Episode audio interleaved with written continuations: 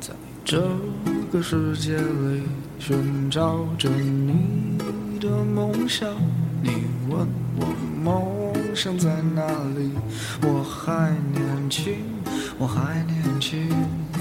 在这里，我们一起走过，我们一起笑过，一起创造多彩多姿的第三人生。时光不老，我们不散。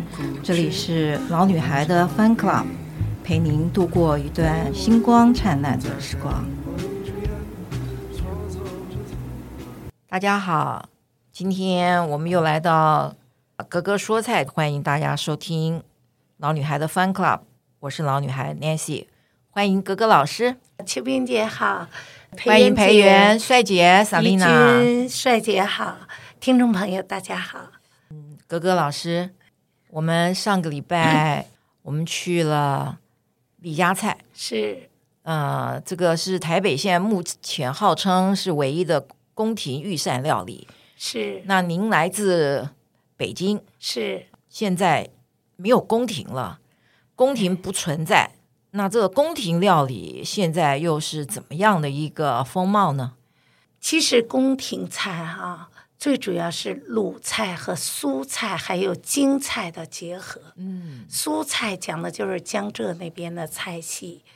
宫什么叫宫廷菜？就是皇上嘛要吃全国最好的东西，所以各路人马都要阿谀奉承，巴结这个。呃，皇上进到宫里来，哎，比如说这个佛跳墙好了，就是宫廷菜的第一大菜。但是佛跳墙从哪儿来？是从闽菜而来，它是这个福建菜系。可是到了御膳房里啊，这皇上呢，因为咱们现在讲的宫廷菜，几乎都是满清、明清之后了。至于在明清、明朝、清朝之前呢，当然有唐朝的宫廷菜、宋朝的宫廷菜，什么那个隋朝啊，从周朝就开始了，那个离我们太远了啊！在当时的每一个朝代，它都有它最好的宫廷菜的表现。嗯、那我们就从只能从近代的，呃。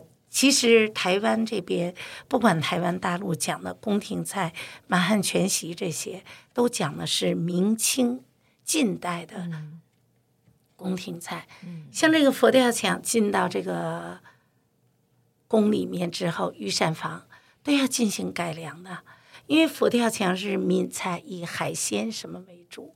可是这个明清的皇帝，什么这个。光那个康熙啦，雍正、呃、雍正啦这些哈，乾隆这些，他们都是什么人？他们都是金人、满人。是，像我家，我妈妈也是正蓝旗。我们家，我妈妈的曾祖母、曾曾祖母是真正的朝廷的格格曾祖父是清廷的命官啊，那曾曾祖父，所以我妈妈是地道的。北京人啊，那个看他的脸就知道，而且是满清，嗯，满人过去。那这个好多菜，像这个就进到宫里了，它叫就变成，当然了，皇上喜欢，你还能叫 你的菜吗？当然就是宫廷菜了，御膳房的菜。那这个，比如说这个黄焖鱼翅，其实我们。在台湾那天去吃一家菜嘛啊，那些菜跟真正的宫廷的大菜还是很大的距离。呃，像这个在台湾大家都知道丽家菜，可是我打小就是吃北海的仿膳。如果大家有机会到北京呢，就去北海公园，很有名，在紫禁城的后门。啊，北海、什刹海都挨在一起，后门就是什刹海。小时候我们都是到什刹海冰上湖面上去游那个滑冰。滑冰啊，到北海呢，就是哎带我们玩，就是干嘛？北海就是划船，啊，那个很很美的，到处都是柳树，那个柳树啊垂在那个河面上，哇，然后那种过去皇上的皇家花园呐，哈，就是有那么一种慈力和静谧的美，是啊，所以一进北海公园就是大片的荷花池啊，真美，然后那个栏杆都是白玉石做的。好漂亮的啊！然后再往里走就是房膳，它就是做宫廷菜的，但是它相对来讲是比较中价位的，不算是很贵的。嗯、但是你要说真正上台面的，就是在这个呃颐和园附近的那个白家大院儿。嗯，哇，那真的什么才能体现？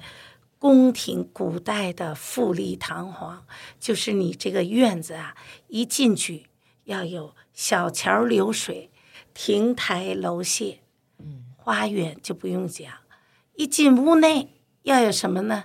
要有这个挂画、灯笼，哈，还有花瓶，还有这个漆器。哇，那个才能展现出来。所以那天说英女王什么，呃，那个皇冠是什么价值多少啊？你去看看咱们过去那皇上的那个。其实我们呃，像现在日本和英国为什么还一直保留着这个？像丹麦呀、啊，都保留着这些皇家的皇室，他们是一种精神的。还有就是你这个人呐、啊，哈。有这些东西在，比较约束你，做一个比较有教养、有那个很爱面子啊。嗯、那皇家哪能那个？就是好像呃，这个国家的国民想到自己呃有素质，对，就是有，有一个高贵的灵魂啊。对对，其实对对对，其实我们过去没有了这些宫哈。也不好，应该把这个 过去的皇制应该也也要保留保留。真的，那是一个多么美的文化。那难道你说日本养着他们这皇室不花很多钱嘛？可是人家愿意，那是代表一个民族国家的国魂。一定大家有机会去那个白家大院，就在颐和园的旁边，八一中学旁边。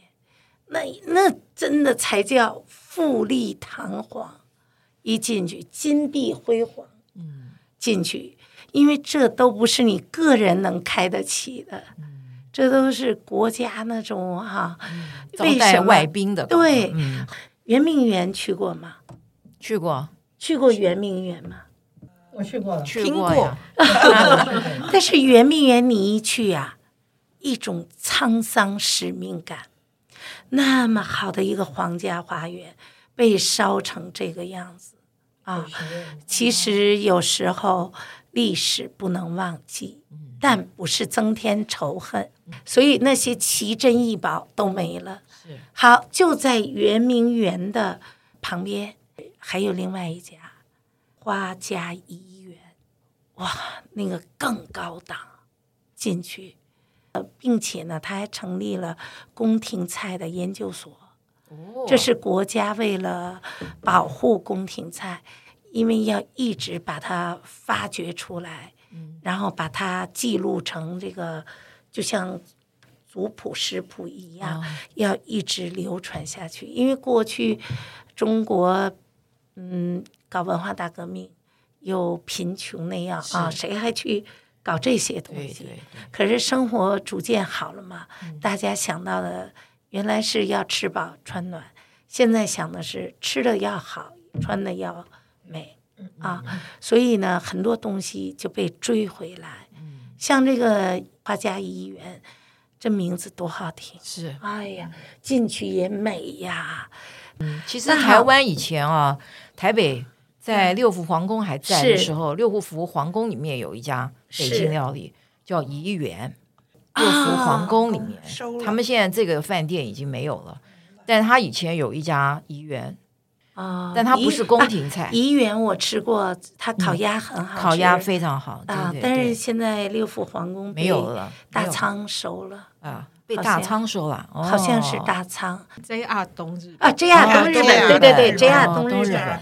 因为那天我们我们不就被 JR 东日本请我们去吃寿司嘛？啊，他要促进他的观光旅游。其实这样东日本就是做铁路最，还有航空这些是旅游的。哎，你好厉害！你看这怡君，怡君是周。平时台北吃喝玩乐都问他就，他就是人家就是周末就住饭店。今天我们讲宫廷菜，就是带大家体验一下满清的风潮是什么样的，看一下是什么美味佳肴能让这些这个皇宫贵族啊，能够让他保有精致文化，然后怎么让他的龙颜玉体啊。延年益寿啊，哈，保持着这个，就像慈禧七十了还是那么那个皮肤啊。人说慈禧那个皮肤像婴儿般的皮肤，嗯，啊，那么美。实际那时候哪有这些东西啊？它就是靠食疗，食疗啊。所以这个宫廷菜是很有意思的。所以大家呢，一定要跟着我们哈，进入这个。时光隧道，仿佛回到了那个时候，都穿着这个这个高跟鞋呀，哈，那个那个叫莲花杯吧，叫什么？对对对，花花底高盆鞋。对，然后顶着这个帽子啊，所以其实你仔细想，你的祖先，你的历史是有这么多的优美的文化。真的，中国是中华文化是礼仪之邦哎。像很多西方人认为中华文化，他们想看日本，嗯，因为京都的那个艺伎呀，还有人家日本人那种和服啊、建筑，都在日本保留着。啊，那些都是唐色，日本的建筑就是唐朝的建筑，以咖啡色、黑色。很素雅、静谧的颜色，嗯，哎，寺庙的颜色是。为主。我们宫廷菜就是圆明园，就是花家医院，嗯，好，那我们小时候呢，去另外一个地方叫听力，我都叫它听力宫饭庄，嗯、实际上它叫听力馆，嗯，就是黄鹂鸟的听力。多美的名字啊！我一直从小我就说，为什么不叫听力宫呢？为什么要叫听力馆啊？所以我都叫它听力宫。哦，多美呀，黄鹂鸟啊！这个听着，为什么它就在颐和园的万寿山南麓那一边？哦，就是有一个，您应该去过颐和园，我没去过，我去过北海公园，我去过颐和园。你你没进去呢，我那个简直是，啊，我是讲的是真正有规模大的那种哈、啊，那菜佛跳墙啦，黄焖鱼翅啦，什么那个炒凤舌，你们吃过吃过吗？没有，炒凤舌，凤所以这个，所以我说这个炒凤舌就是什么呢？大家说这个蛇是什么蛇？鸭，鸭。什么？鸭，呃，它被称为天上人参，天上的。那这样是是是哦，是鸡呃鸟的舌头，一种这个一种什么鸟？麻雀吗？呃，雀，雀舌，雀舌，它叫这个。哇，太狠了吧！没有，哎，就叫荷，它那个雀呢，品种现在也有，但是稀少了。荷花雀，啊，说吃了那个舌头啊，你知道一我吃过雀，因为过去我人家有送我们。打下来的鸟儿，雀，对，所以呃，环保，但是追溯体了。我跟你说，那个雀真的那肉质嫩到不行，全是瘦肉。但是它的我们吃猪肉，你都是瘦肉会柴，对不对？对，那雀的肉就是嫩啊，啊，那是因为那个时候太多了，政府也鼓励去打。嗯啊，那种雀，但是因为满人以前狩猎狩猎嘛，对不对？所以在宫廷里面，皇帝吃的很多都是这种七情，皇帝吃的都是那个。皇帝也要本身也要会狩猎啊。对呀，对，他们也要练习，从小就要练习。您看那个，你提这些，可能很多年轻人不懂。要提到英国人打猎，什么这个伯爵、那个绅士，什么去打猎，那那算什么呢？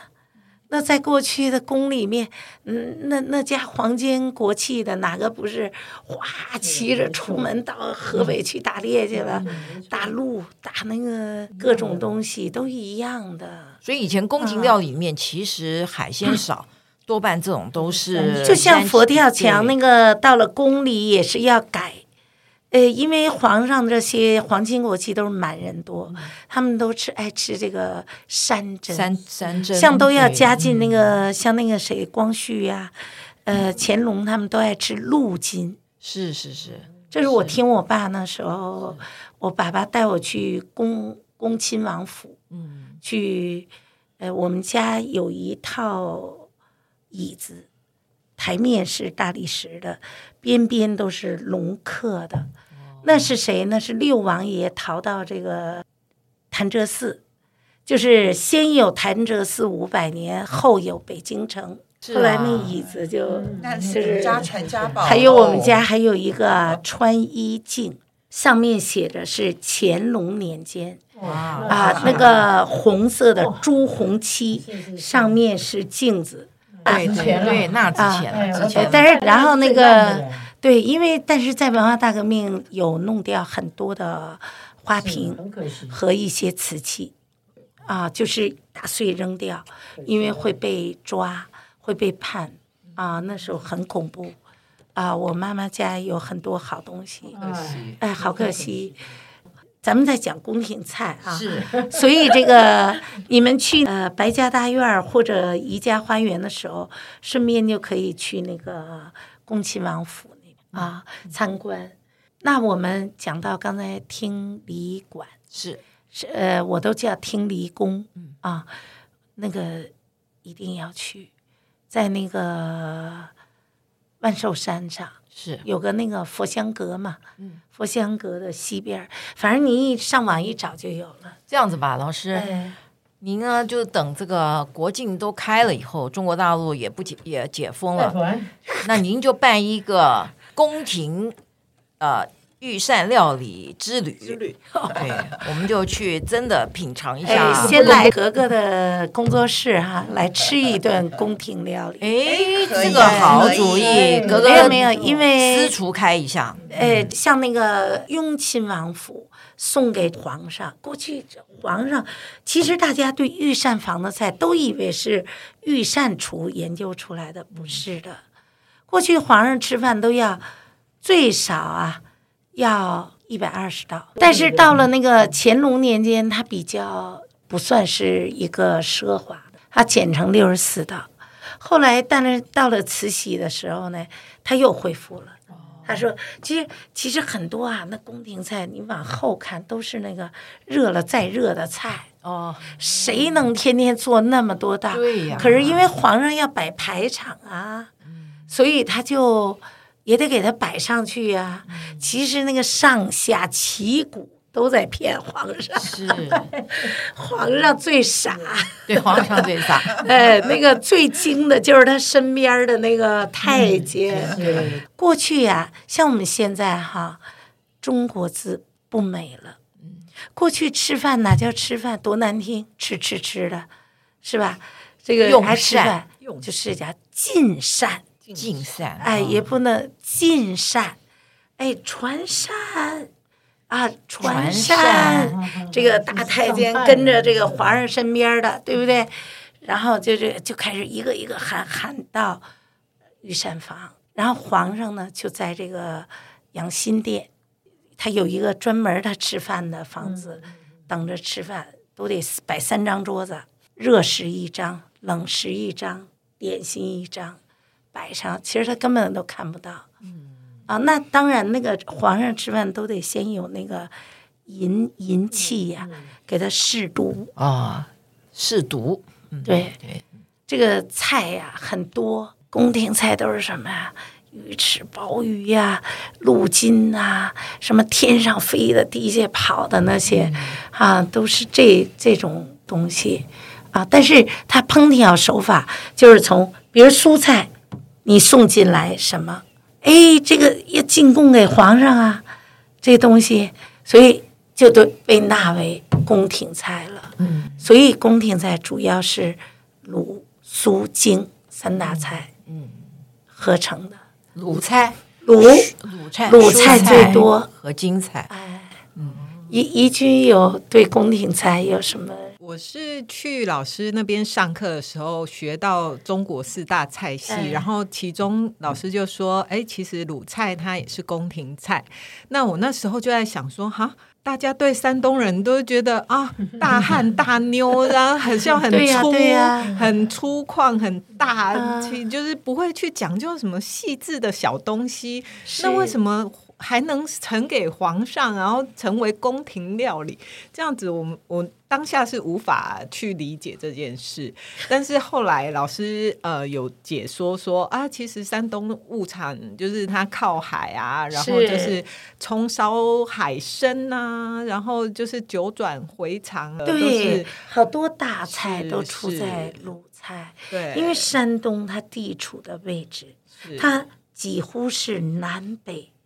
快交界了，它既有海鲜，它有渤海湾嘛，它又有山这些山产，山产这些，所以呢，对，因为过去东北闯关东的，哎，来到北京，他也要什么那个山东东北呀、河南河北呀，到了北京，你看这一路多少个菜，你像那个宫廷菜的樱桃肉，年菜我就会教樱桃肉，过去呀。给皇上做红烧肉加樱桃做，对啊，但是现在的樱桃肉都没有樱桃了，是。就是都是染色了，嗯。啊，这不禁又让我想到了我们的好朋友冰箱，因为古代这皇皇上呢，哎，这问题太好了，是，因为我们中国这么大，然后要运到呈给皇上，快马加鞭也要好几个月才能到，那所以说。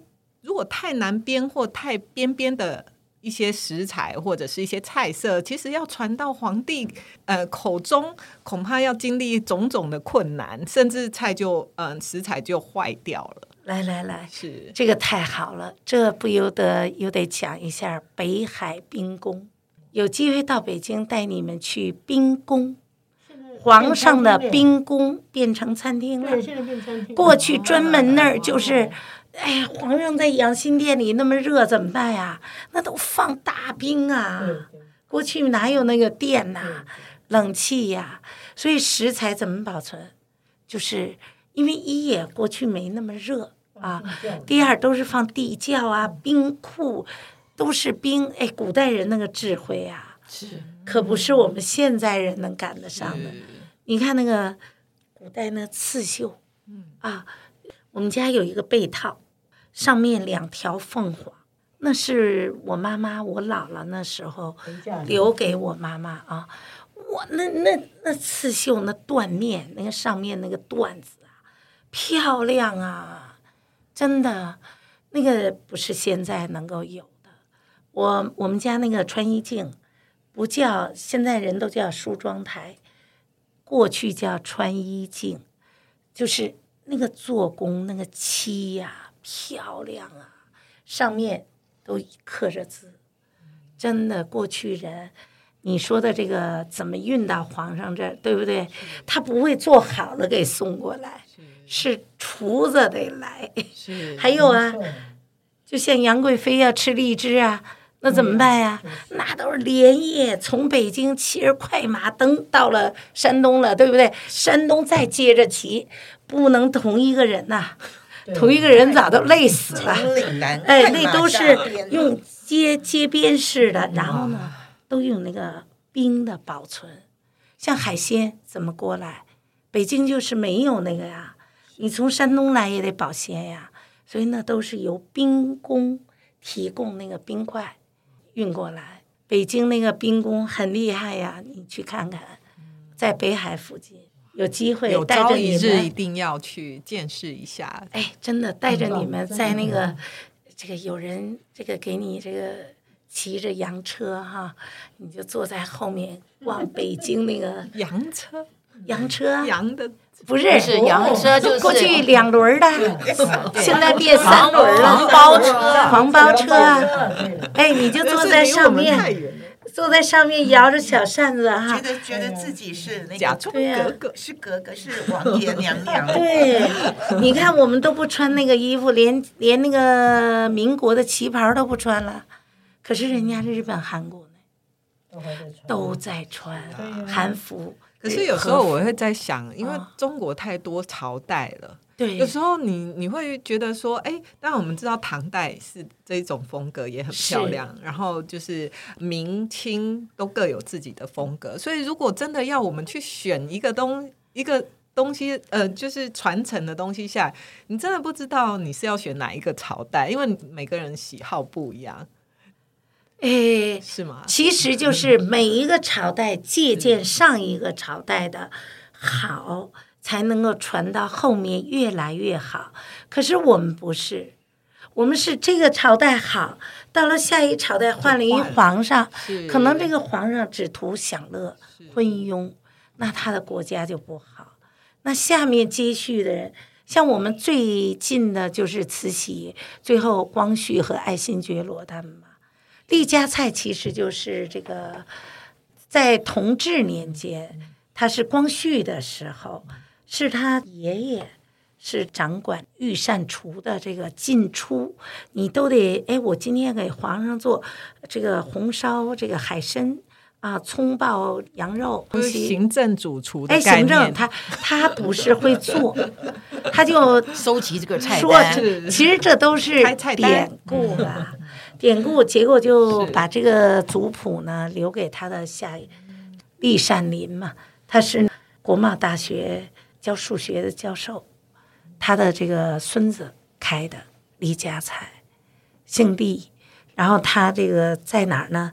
北海这个你们去过北海公园？去过。去过，在北海公园后面，德胜门内，你要住在德胜门外，你就是穷人了；德胜门内就是有钱人了。啊，这个就是二，就是二环呐，啊，那个叫洋房胡同，十一号是这个利家菜的总店。其实我我一直想请教老师说，老师你从小这样吃，就是在北京，就是因为爸爸的关系，挑嘴呀、啊，我对，就是每天都在美食的这个宫廷在的巡礼当中呢，对你对哪些菜色你觉得是真正让你觉得印象深刻的？葱烧海参，还有啊，如果你有条件，尽量每天吃一根海参。对，零胆固醇。我跟你讲，一零胆固醇，你吃久了以后，同样你的血液清澈，皮肤也好。越小的越贵呀、啊，小刺身呐、啊。我在呃鹿儿岛啊，它你知道它有个奄美大岛，那边的小海小刺身呢、啊，比这个还小，细细的，那个身才贵呀、啊。哎，就吃。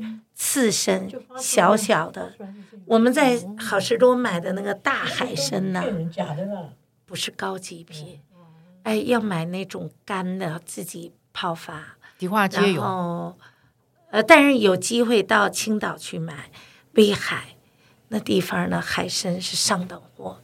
日本好多商船都停在威海和青岛，韩国也是。每天尤其年龄大吃，你最少一一周吃个两条了。哎，当然除了吃这些，裴元姐说一句话：你心情好，吃什么都才有用，都有用。心情不好，鱼翅海鲜燕窝给着还是没用。所以这个人要尽量的开心呐。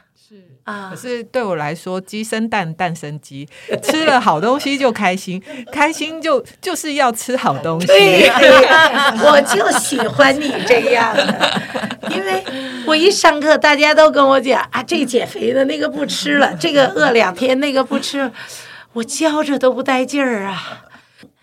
宫廷菜是很讲究的。像我们提到的满汉全席，满汉全席其实后来有考究哈，它不一定真的有这个菜，是后来一个相声演员在一九二零年代民国时期，他说相声就是讲菜名儿。相声演员不都会斗嘴吗？看谁讲的菜名儿多，所以他弄出来的满汉全席实际上就是谁呢？就是那个雍正，那个康熙帝呀，过六十六岁大寿，然后给他，他为了那时候满人汉人常常战争啊，他为了做一个呃和谐的这个协调协调，所以把满人的菜、汉人的菜。融合，先从吃上进行调配，所以满汉全席一百零八道，实际上满汉全席一百零八道，它三百二十道，是后来减到一百零八道，啊，就是满汉全席差不多有这个京菜三十道，闽菜十二道，苏菜十二道，然后还有这个鲁菜四十道。你看鲁菜占不占上风？占这么多。这个什么山八珍、海八珍呢？草八珍呢？啊，这个多了，海八珍这多了啊，就是所以上课我老跟学生说什么山八珍，学生说这是什么东西呀？啊，就是讲究的就是山上的东西啊，草八珍就是蘑菇啦，什么那些呃东西，海八珍讲的就是海参、鱼翅啊这些。过去皇上真的是，哎，这不跟英国女王一样吗？全国都得都是他们家地，是这个，嗯、对不对？所以也不要老骂我们的宫廷，对不对？对，其实呃，我前几年带我的小孩去那个丹麦哥本哈根，哎、然后那边有一个很有名的游乐园，其实叫 Trivoli Garden。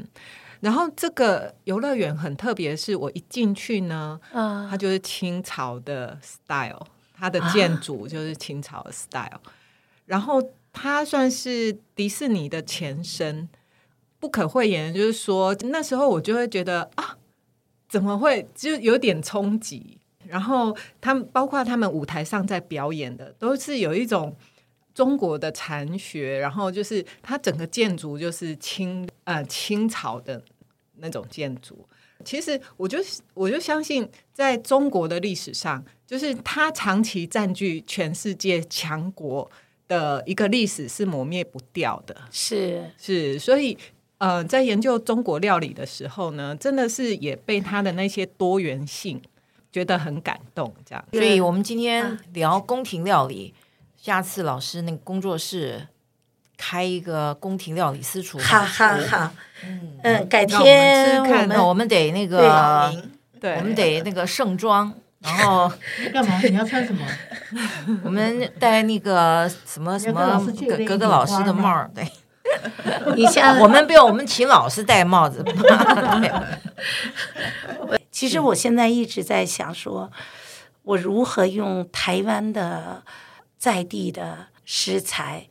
创造出几道菜来，就是那种，我是野心蛮大的招牌菜。对，因为我我其实我教菜只是一个工作而已，我内心的使命感和内心的想法是我要弘扬这一块。对啊，我说从开始第一集老师就说，您要把你自己定义为料理研究家。对，所以我想让台湾的在中菜这一块啊，用台湾的在地食材创造出来属于台湾的特色的美。好，我们好期待。啊、所以对，期待老师的工作室对。成立，然后我们以后就可以固定的在老师的工作室里面办私厨了。哎呀，好，谢谢谢谢。今天我们就先聊到这儿。好。